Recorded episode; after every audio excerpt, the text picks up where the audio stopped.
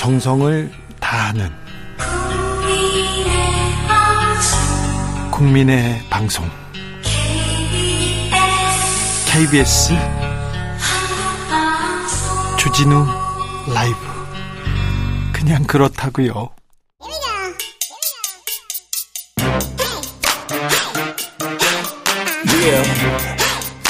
뉴스를 향한 진지한 고민 기자들의 수다 라이브 기자, 기자 실을 찾은 오늘의 기자는 KBS 김수현 기자입니다. 어서 오세요. 안녕하세요. 오늘 준비한 첫 번째 뉴스 가보겠습니다. 네, 은행들이 예대 금리차를 인터넷에 공개하기 시작했습니다. 예대 금리차, 예대 금리차 나오는데 이게 무슨 뜻입니까? 네, 이걸 쉽게 풀어보자면 은행에서 빌린 이 대출 금리에서 네. 사람들이 맡긴 예금 금리를 뺀 걸 얘기하는데 그러니까 은행이 대출 이자는 얼마나 받고 예금 이자는 어느 정도 주는지를 알 수 있는 있는 자료인 거죠. 이자 장사 얼마 했는지 지금 그런 거죠? 네, 맞습니다. 이 격차가 크면 클수록 은행이 이자 장사로 돈을 많이 남긴다는 뜻으로 보면 됩니다. 이거 좀 공개해야 되겠어요. 이자 장사로 지금 네. 이자 장사로 지금 서민들한테 힘들게 했으면 이거 얘기해야 됩니다. 대출 금리에서 예금 금리를 뺀 것, 예대 금리차. 네. 네, 자, 맞습니다. 자, 얼마나 많이 벌었습니까? 이게 사실 말씀하신 그런 이자 장사 비판 때문에 공개하기 시작한 건데 네. 올해 상반기만 봐도 국내 은행들의 이자 수익이 지난해 같은 기간보다 4조 원 이상 많았습니다. 얼마나 많이 버는 거예요? 그러니까 뭐 작년에 사실상 최대 실적을 올리면서도 계속 코로나로 코로나로 서민들 어렵다고 하는데 그때 그때 네. 은행은 돈 벌고 있더라고요. 네, 그런 비판 때문에 이런 조치를 취한 건데 현재는 예. 이제 은행연합회 홈페이지에 들어가셔서 네. 소비자 포털에 예대금리차 비교 공시라는 메뉴에 들어가시면 이걸 다 볼 수 있습니다. 자, 여기서 알려주세요, 기자님이. 네. 누가 누가 이자 장사 제일 많이 했습니까? 일단 5대 신중은행만 놓고 보면요. 네. 가계대출의 경우 이 이자 장사 제일 많이 한 은행 신한은행이었습니다. 신한은행요? 네. 저 여기 신한은행 쓰는데 큰일 났네. 쓰고 계세요? 네. 5대 은행 중에서는 제일 예대금리차가 높았습니다. 아, 네. 그러니까 예대... 1.62% 포인트였거든요. 예. 그러니까 대출 금리랑 이자 금리 차이가 이 정도 났다는 거죠. 예. 두 번째로는 우리은행 그리고 NH농협은행이 각각 1.4% 포인트로 예대금리 차가 컸고요. 농협은행은 농민들을 네. 위해서 뭐 있는 존재하는 은행인데 이거 이자 장사하고 있었네요. 네, 분노가 굉장히 많이 느껴집니다. 네, 하나요 저는. 네. 네 그리고 금리 차가 가장 작은 은행은 하나은행이었는데 네. 이 쓰시는 신한은행과의 격차가 0.6%포인트 수준이었습니다. 네, 일단 하나은행 축하, 뭐지? 뭐, 뭐, 칭찬합니다. 칭찬합니다. 세계 인터넷 은행도 한번 볼게요. 인터넷 은행도 많이 쓰시니까 보면 이 인터넷 은행은 평균 예대 금리 차가 3.46% 포인트였습니다. 크네요. 네, 앞서 말씀드린 5대 은행보다는 훨씬 높은데 이건 이유가 있습니다. 인터넷 은행의 영업 특성 때문인데요. 원래 인터넷 은행의 도입 목적이 중 또 저신용자에 대한 대출을 늘리기 위함이거든요. 네. 그러니까 실제로 시중은행 고객들보다는 더 높은 금리로 돈을 빌릴 수밖에 없다 보니까 이런 현상이 나오고 있습니다. 네, 자 아무튼 이런 정보 공개해주면 소비자들한테 이득이 가는 거죠. 네, 지금 뭐 뉴스 검색하면 이자 장사 1등한 곳 신한은행 뭐 이렇게 다 나오니까 아, 은행 입장에선 당연히 신경이 쓰일 수밖에 없죠. 예. 그리고 금융당국 눈치도 봐야 되니까 이 차이가 어느 정도 줄어드는 효과가 있을 것으로는 보입니다. 네. 그런데 이게 저소득층에게는 좀 불리할 수도 있습니다. 왜요?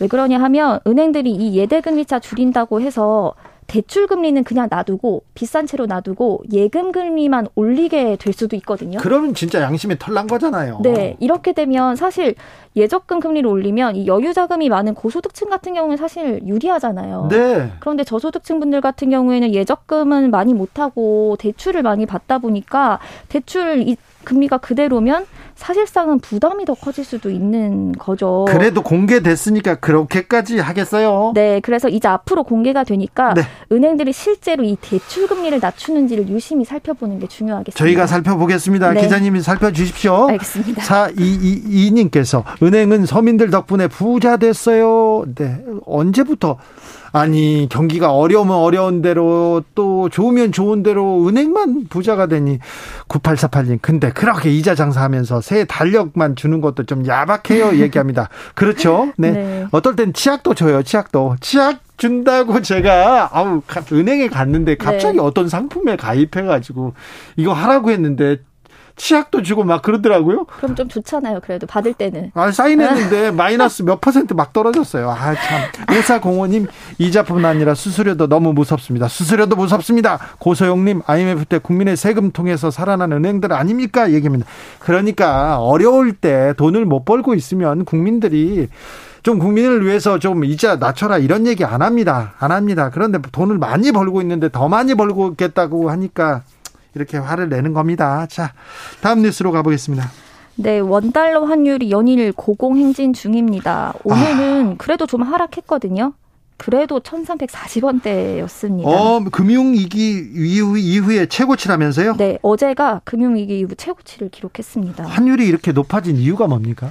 이게 환율이 이렇게 급등했다는 건 달러가 비싸졌다는 의미잖아요. 그죠? 가장 중요한 건 이제 미국 상황인데 미국이 아직까지 물가 상승률이 너무 높다 보니까 이 긴축의 고비를 늦추지 않을 거란 우려가 계속되고 있습니다. 강달러 계속됩니다. 네, 그래서 다음번에도 이제 기준금리를 크게 올려서 돈줄을 조일 수 있다는 예측이 나오니까 이 달러 양이 줄어들면 당연히 가격이 오르게 되는 거죠. 그리고 두 번째는 중국과 유럽 같은 주요 국가들의 경기 둔화 우려 때문에 이 안전자산인 달러에 대한 선호 심리가 높아진 겁니다. 실제로 유럽 같은 경우에는 지금 에너지 대란에 직면한 상황이잖아요. 그렇죠. 네, 그래서 유럽 같은 경우에는 경기 침체와 물가 급등이 한꺼번에 오는 현상이 나타나고 있는데 그러다 보니까 상대적으로 성장이 강한 미국으로 자금 쏠림 현상이 더 빨라지고 있다 이렇게 보입니다. 위기 때는 안전자산, 위기 때는 달러다 이런 네. 그 등식이 통용되는데 언제까지 오릅니까? 이게 참 예측이 어려운데 시장에서는 뭐 1,400원 넘을 거라는 관측도 나오고 한 이 정도 수준에서 멈출 거라는 예상도 있습니다. 그런데 네. 달러가 이렇게 오르면 우리 경제에 큰 영향을 미치지 않습니까? 네, 당연하죠. 왜냐하면 달러 가격이 오르면 같은 가격이더라도 국내로 들여올 때 더 많이 원화를 줘야 되니까 수입 물가가 오르잖아요. 일단 올랐어요. 네. 지금 최근에 이제 국제 유가랑 곡물 가격이 떨어지고는 있는데 그래서 물가 안정되지 않을까 이런 기대가 나오는데 달러가 비싸니까 또 그것도 맞아요. 뭐 별로 그 효과가 다 사라져 버리는 거죠. 그죠. 그리고 우리나라 수출 경쟁력에도 결국 도움이 되지 않고요. 또 하나는 내일 수출 경쟁력에 도움 되는 거 아닙니까? 우리가 비싸게 파니까. 다른 나라들도 어쨌든 대부분 환율이 상승세인 상황이라서 이것도 네. 뭐 유리하지는 않습니다. 아, 그래요? 네. 그리고 또 하나가 내일 우리나라가 또 기준금리를 결정하는 날인데요. 이렇게 환율이 오르면 기준금리를 올릴 이유가 하나 더 추가되는 겁니다. 그렇죠. 네. 왜냐하면 지금 우리나라보다 미국 기준금리가 더 높잖아요. 네.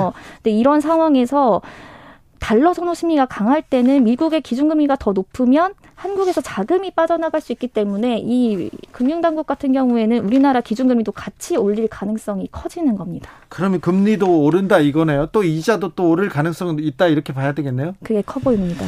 아이고 참 서민들은 이렇게 탄식이 여기저기서 나는데 정치인들은 맨날 싸우고만 있고요.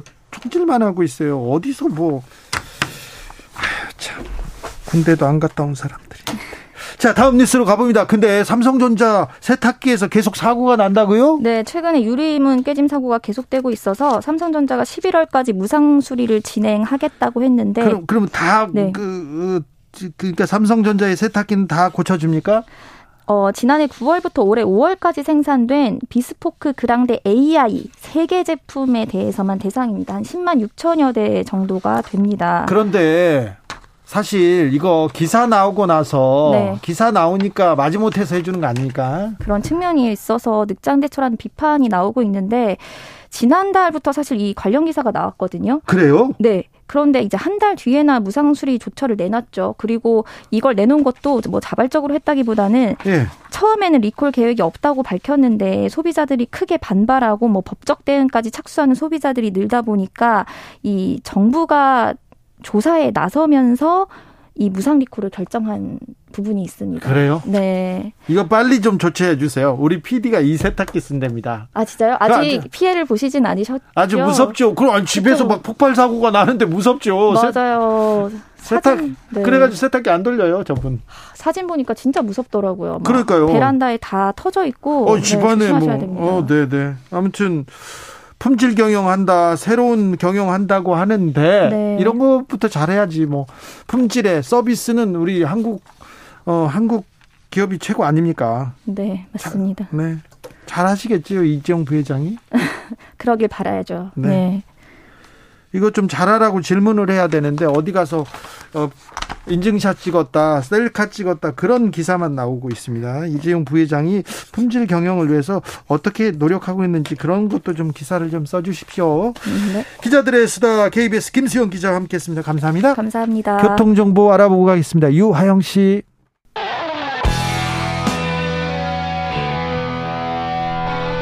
스치기만 해도 똑똑해진다. 드라이브 스루 시사 주진우 라이브.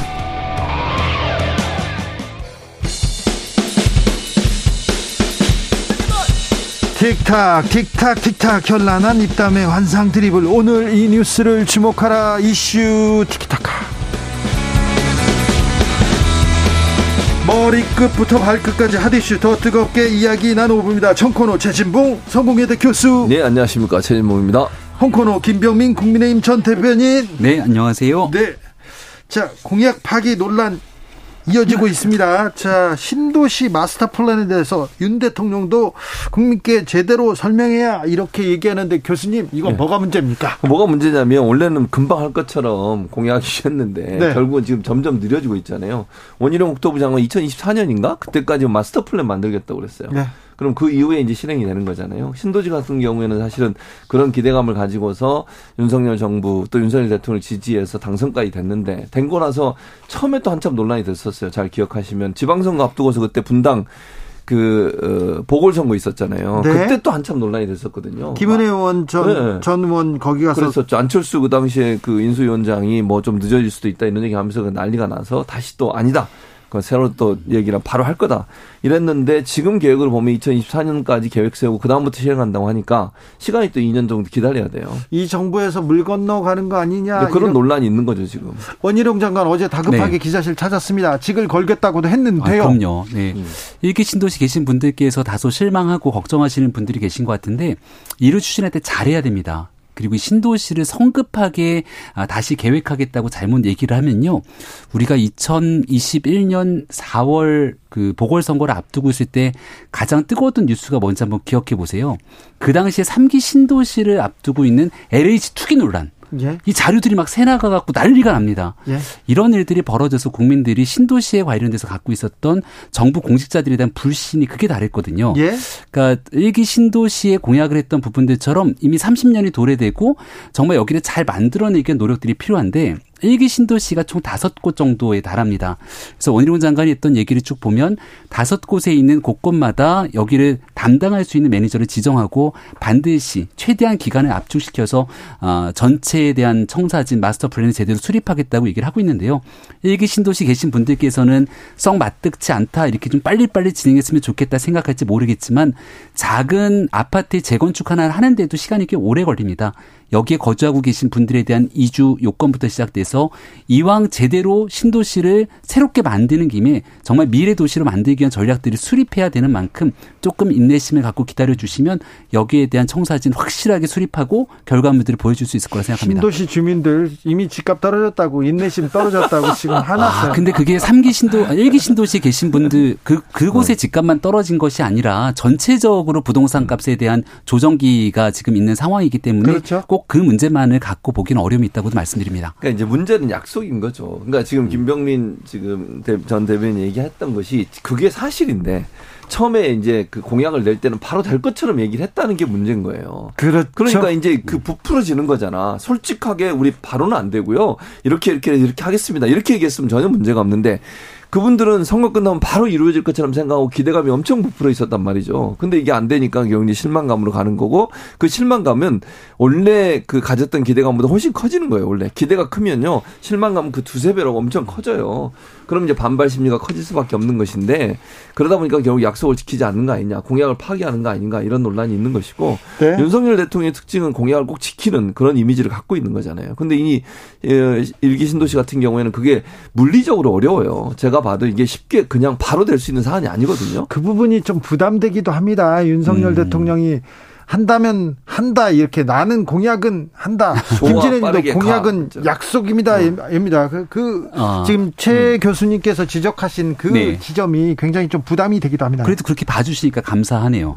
그러니까 어, 뭔가 지키고 약속한 부분들을 해내가려고 하는 의지에 대해서 높게 평가하신 것 같고요. 재건축 문제랑 신도시 얘기가 나왔으니까 한 가지 더 말씀드리면 선거 때 공약했던 건 30년이 넘은 재건축에 대한 안전진단 면제를 얘기합니다.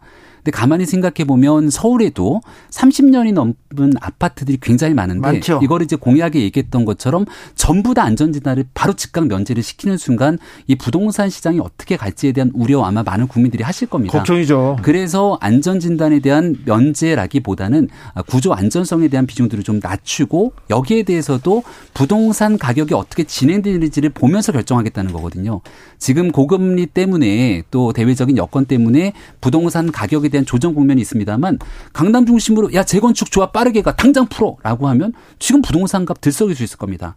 그럼 국민들께서 지난 정권에 대해서 왜 정권 교체를 했느냐라고 우선순위 꼽아보면 저는 한채 망설임도 없이 부동산이라고 확신하거든요. 네. 그래서 국민들께 안정적인 부동산 공급이 될 수 있도록 하기 위한 목표 달성을 위해서 잘 준비하고 있는 만큼 부족한 부분들 메꿔 나갈 거라 생각합니다. 그런 부분들을 저는 솔직하게 얘기하고 사과해야 한다고 생각해요. 그러니까 그때 공약은 그렇게 했지만 실제적으로 보니까 이런 여건 때문에 어렵다. 이런 부분 양해해 주시고 좀 이제 최선을 다하겠다. 이렇게 네. 얘기해야 된다고 보고 그러나 그럼에도 불구하고 민심은 상당히 안 좋을 거예요. 왜냐하면 이기 신도시 사시는 분들이 기대감이 엄청 컸을 텐데 그것이 지켜지지 않는 것을 봤을 때는 상당히 안 좋을 거다. 그러나 뭐 상황이 그런 만큼 거기에 대해서 제대로 잘 설명하고 사과도 하고 그리고 민심을 다독일 수 있는 그런 방안들을 찾아야 된다고 봅니다. 네. 이준석 전 대표 얘기는 안 하겠습니다. 아, 네, 감사합니다. 네. 감사합니다는 뭐야? 더불어민주당 김용민 의원이 김건희 여사 이준석 특검. 대표 얘기하는 게 나을 것 같은데요. 특검법 이렇게 발의했, 발의했습니다. 어떻게 보셨어요? 아 근데요 지금 이제 100일 정도 지나지 않았습니까? 그러니까 김건희 여사에 대해서 민주당이 무슨 생각을 갖고 있고 또 국민들께서 갖고 있는 우려에 대해서도 잘 인지를 하고 있습니다. 근데 이제 시작할 때부터 계속 김건희 여사를 소, 정치권에 소환하게 되면 그게 과연 옳은 방향으로 가기 위한 야당의 역할인지에 대해서도 저는 고민을 좀 해봤으면 좋겠습니다. 작년 이맘때죠 지금 8월 달이니까. 그 당시 뉴스를 한번 돌려보면 김건희 여사에 대해서 나왔던 얘기는 엑스파일에 관련된 뉴스들이 주로 이렇습니다. 줄리, 입에 담기도 낯뜨거운 얘기들을 수차례 사람들이 진실인 것처럼 얘기를 많이 했습니다만 근데 시간이 지나고 나서 MBC의 그 녹취 파일들이 보도되기 시작하면서부터 더 이상 아무도 그런 얘기는 하지 않거든요. 그러니까 정치 공세에 관련된 성격들이 너무 지나치게 아, 나왔던 부분들이 막 이것저것 혼재돼 있는데 그런 방식으로 김건희 여사를 딱 타깃을 삼아서 정치 공세를 밀어가 어, 몰아가기 시작하면 민주당이 주장하려고 하는 아, 정식적이고 또 국민들께 아, 도움이 되는 얘기들까지도 설득력이 떨어질 수 있거든요. 너무 지나친 정치 공세는 좀 약간 접어두고 누가 봐도 이거 잘못했다 하는 부분들 따끔하게 원 포인트로 짚어서 얘기하는 야당의 모습을 기대합니다. 자 오늘 대통령 일정이 노출 노출됐습니다. 누가 봐도 잘못됐지요. 네, 거기에 대해서 대통령실도 잘못됐다 얘기를 했고요. 이제 어디서부터 문제가 생 건지를 확인을 분명히 해야 되는데 이게 대통령의 움직인 동선들이 어디서 노출이 돼 갖고 이게 뭐 무슨 팬클럽 등에 나오는 것 자체가 있을 수 없는 일입니다. 분명하게 어디서부터 문제가 제기된 것인지 이참에 좀 확인을 해야겠습니다. 그러니까 이건 분명히 잘못됐고 이거는 뭐 대비인데 대비가 이렇게 나가는 것도 이해가 안 되고 대통령 경우에도 엄청난 부담이 되는 거예요. 대통령의 동선을 미리 모든 사람한테 알렸다 이게 말이 되는 겁니까 대체? 이거 큰일 나는 거예요. 이런 이걸 어떻게 이렇게 거슬하게 관리가 되는데 모든 사람은 아니고 팬카페 팬카페 그냥 네. 팬카페 간 것도 더 웃겨.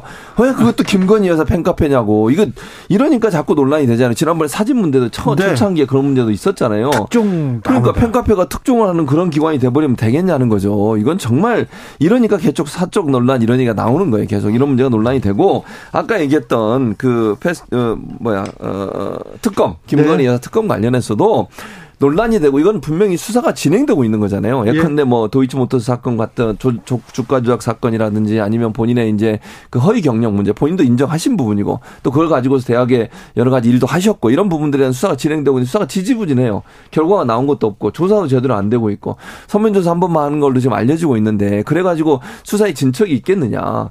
그러니까 사실은 특검이라는 얘기가 나올 수밖에 없는 거죠. 이게 만약에 수사가 제대로 진행되고 뭐 소환도 하고 또 조사도 받으시고 결과가 뭐 명확하게 나오면 이런 얘기가 없을 텐데 그 국민들 입장에서는 그와 관련해서 또 김건희 여사가 취임식 이후에 취임하고 나서도 여러 가지 행보를 보이시면서 논란이 있었고 사적 채용에도 논란이 되고 또 최근에 이제 논란이 되는 것은 그 인테리어 업자 네. 그 수의 계약하는 과정에 있어서 어 김건희 여사와 인연이 있는 분들이 들어와서 공사를 하고 있고 이런 부분들이 결국은 국민들한테 의혹이 커질 수밖에 없고 이걸 현재 경찰과 검찰이 제대로 수사하는 의지가 안 보이고 그냥 국회 입장에서 당연히 민주당 입장에서 특검을 특검이라도 해서 시시비비를 가리자라고 주장할 수밖에 없는 거죠. 국민들 보시기에 이제 정쟁의 요소로 흐르게 되면 굉장히 좀 불편해 하시는 소지들이 있는데요. 그러니까 예를 들어서 이제 한 100일 정도 된 상태에 정부의 영부인 대통령 배우자를 향해서 정치적으로 문제가 있다 주장하지 않습니까? 근데 정치인들 상대적인 거라 그렇게 반응을 하면 국민의힘 입장에서는 특검이든 국정조사든 하게 되는 순간 조사 범위를 정하지 않습니까? 네. 그럼 100일 된 정부에 대해서 조사한다 그러면 작년이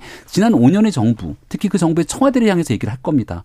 그 많은 의상비는 다 어디서 났을까? 그 많은 옷들에 대해서는 이런 식으로 얘기를 꺼내기 시작하거나 의상 디자이너에 따른 왜 취업을 했을 것인가 또 얘기하기 시작할 것이고 김 정숙 여사의 버킷리스트라고 불리는 칼럼이 게재될 정도로 그 당시 여사에 대한 해외 활동들에 대한 논란들, 다시 탁현민 비서관 지인에 대한 수의 계약 논란들 이런 것들 다 끄집어서 한번 다 해보자라고 하면 과연 어느 국민들께서 이를 좋아하시겠습니까? 아니 근데 분명히 잘못돼 있는 내용들에 대해서 수의 계약 문제들 지적을 하셨잖아요. 거기에 대해서도 아마 대통령실에서 지금 한 100일 정도 된 상황이 고민을 많이 할 겁니다. 근데 그게 특정 업체한테 특혜를 주고자 했던 정도의 금액이라고 보기는 어려운데 처음으로 청와대를 나와서 용산시대를 열고 관절을 이제 새롭게 공사하고 있는 과정 속에서 아마 극도의 보안에 신경을 좀 쓰려고 노력했던 것 같은데 그럼에도 그 수의계약 논란이 잘 설명이 안 돼요. 근데 이거 다 정치적으로 엮어서 아, 이것저것 그냥 이 국회에서 얘기하고 있는 것처럼 김건희 특별법 이렇게 얘기를 하는 순간 제가 앞서 설명드린 정쟁의 늪으로 빠지기 딱 좋은 아이템이거든요. 그러니까 수의계약을 그런 식으로 하면 안 돼요. 일단 경쟁 입찰을 해야 한다고 저는 개인적으로 생각하고요. 극도의 보안이 필요하더라도 수 의계약을 할 때 조심해야 될 게 있어요. 지금 취임한 지 얼마 되지도 않았는데 본인과 연관된 사람 일부러라도 빼야 돼요. 그러... 아니 저는 그렇게 생각해요. 그렇게 네. 지적하는 사람들, 그렇게 네. 지적하는 국민들이 많습니다. 국민들이 네, 볼때 그 지적은 겸허하게 받아들여야죠. 그러니까 그리고 수의계약도 쪼개기를 해가지고 수의계약 하기 편하게 쪼개서 했단 말이죠. 이런 부분. 그 다음에 수의계약으로 들어온 분들 중에 김건희 여사 연관된 분들의 실적을 보면 그 전에 광급공사를 했거나 아니면 수주 수주 실적이 높지가 않아요. 그러니까 전문 예를 들면 대통령 관자라든지 대통령실 같은 경우 고도의 정말 보안 보완도 요청될 뿐만 아니라 정말 괜찮은 정말 중견기업뿐만 아니라 정말 좋은 실력을 갖고 있는 사람들을 해야 되는 거잖아요. 근데 객관적인 어떤 평가나 사실로 봤을 때 지금 수익계약을 들어와 있는 분들이 그 정도의 어떤 이력이나 경력을 갖고 계시지 않다는 거죠. 그러니까 국민들이 볼 때 그럼 이건 사적으로 영향을 미치는 게 아니라는 생각이 드는 거고 이번에 특검법 발의된 거는 지금 김병민 어, 전 대변인은 자꾸 이제 그 정치적 얘기랑 정치적 얘기가 아니에요. 수사에 관련된 거예요. 예를 들어 아까 말씀드린 도이치모터 주가 조작, 그 다음에 본인의 그 경력 부풀리기, 그걸 가지고 어떤 대학의 어, 어떤 그 직업을 가졌던 문제 그리고 수의계약 이거는 명확하게 드러나는 거예요. 이게 무슨 정치적으로 논란이 되는 사안이라고 저는 보지 않고 불법적인 요소나 아니면 어떤 그 뭐 제가 단정적으로 얘기할 수는 없겠지만 그런 그 잘못된 행동들이 법적으로 처벌받을 수 있는 요소가 포함된 의혹이거든요. 그 의혹에 대해서 얘기하는 거 마저도 정치 공세라고 얘기하면 안 되고 이거를 그러면 발의했을 때 국민의힘 이걸 무작정 막는다. 제가 볼 때는 그렇게 되면 더 안 좋은 상황까지 갈 수도 있다고 저는 봐요. 시기적으로 참 묘한 시기라고 보는 게 이제 김건희 이 김혜경 씨가 이제 어제 소환 조사를 받지 않았습니까? 어, 묻는 기자들의 질문에 별로 대답도 잘 하지 않았고 법인카드 의혹에 대해서 이제 공직선거법에 따라 공소시효가 거의 만료가 됐기 때문에 경찰의 수사가 이제 마무리되는 상황으로 오게 될 텐데 이런 일들 속에서 이미 지난 대통령 선거 때 상당 부분도 인정했던 부분들이 있습니다. 그리고 결국 조사를 받았고요.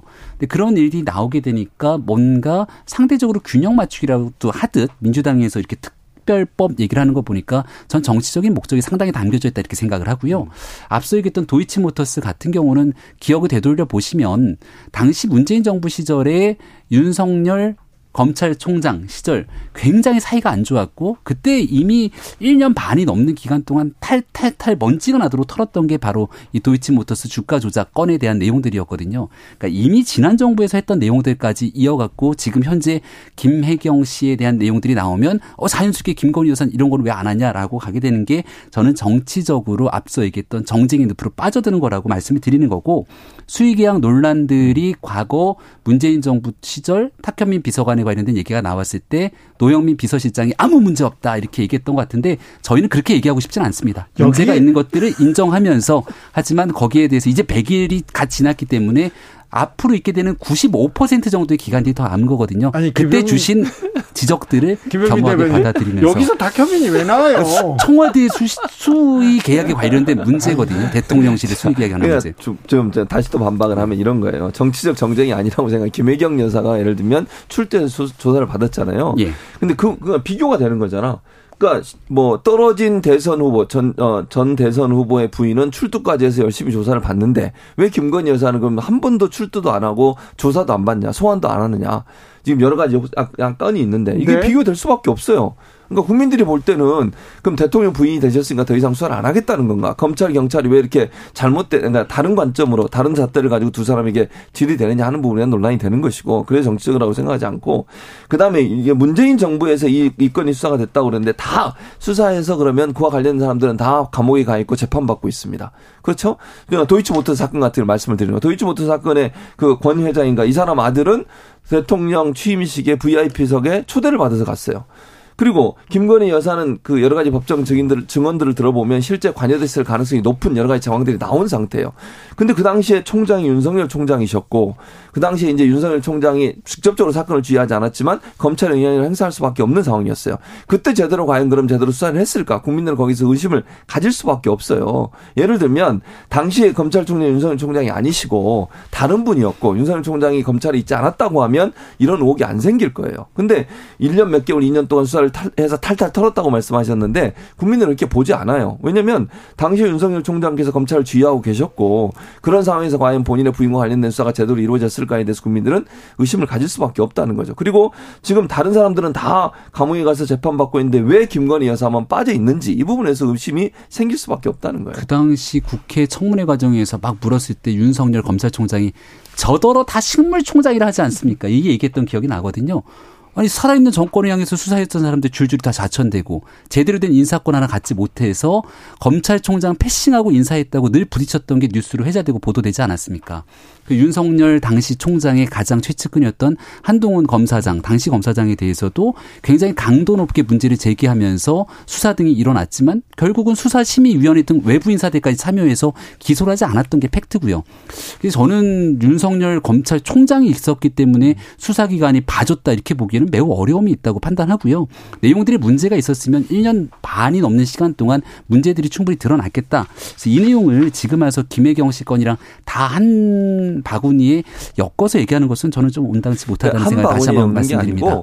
그러니까 이런 수사가 제대로 이루어지지 않은 게 대한 국민들의 불만과 의혹이 있기 때문에 이번에 이번 특검을 통해서 정말 공정하게 수사를 해보고 김건희 여사가 아무런 문제가 없다고 하면 CCTV를 가린 다음에 문제가 없음으로 나오지 않겠어요? 그러니까 특검하는 것 자체를 반대하지 말고 특검을 해서 과연 이게 정말 어떤 것이 사실인지 진실인지를 밝혀내면 저는 김건희 여사한테 도움이 된다고 생각해요. 특검을 받는 게요? 네. 받고 그러면 되는데 왜 이걸 굳이 이제 안 하겠다고 자꾸 하는지도 이해가 안 된다는 거죠. 그러니까 지난 정부 때 좀 어느 정도 했던 내용들을 중심으로 상식적인 주장을 하면 어느 정도 온당하게 받아들일 부분이 있겠는데 아, 출범한 2017년 당시 5월 달에 출범한 문재인 정부한테 아, 문준용 씨 문제 많으니까 문준용 씨 사람들이 얘기하고 여기서도 문준용 씨가 왜 어, 나옵니까? 그러면 그때 뭐라고 얘기를 하겠습니까? 이제 막 100일 갓 지난 정부에 대해서 아, 너무 심할 정도의 정치 공세성 성격의 발언들은 저는 조금 지양할 필요가 있다 봅니다. 아니 그 경기장에서 네. 경기하다가 왜 축구장에서 농구장으로 넘어가요? 비유를 하는 거죠. 그러니까 이게 비유가 적절치 않습니다. 국민들 보시기에는 네. 어, 출범한 정부에 대해서도 잘한 부분, 잘못된 부분들에 대한 시시비비를 좀 가려가면서 비판할 필요가 자, 있을 텐데. 그러면 윤석열 정부 네. 뭘 잘하고 있습니까? 아 지금 현재 네. 윤석열 정부 이제 100일 정도가 막 지나지 않았습니까? 땀 흘리지 말고요. 이제 막 시작하고 있는 상황 속에서 지금 머리를 막 굴리고 있어. 국민들께 했던 약속을 지키려는 노력들을 하고 있다 그랬는데 네. 어, 지난 100일 때도 잘했던 거 꼽으니까 사람들이 다 도어 스태핑 얘기를 했잖아요. 그러니까 저는 윤 대통령이 좀 솔직한 사람이라고 생각을 하거든요. 휴가 때 사람들이 다 도어 스태핑 하지 마라 이렇게 얘기를 했는데도 내가 용산으로 가서 국민들과 소통하려고 했던 약속 배경에는 이게 있다고 얘기를 했기 때문에 다소 불리하고 정치적으로 어렵더라도 국민께 했던 약속을 지키기 위한 진정성 노력 이런 부분들에 대해서는 좀 평가할 부분들이 있다고 말씀드립니다. 진정성 노력이시죠? 앞으로 네. 네. 이은표님께서 어떠한 사안이든 공정과 상식 지극히 필요합니다. 공정과 상식이 지금 부족합니다. 이렇게 읽힙니다. 최진봉 교수님, 김병민 대변인 오늘도 감사했습니다. 감사합니다. 이슈 티키타카 여기서 마무리하고요. 저도 인사드리겠습니다.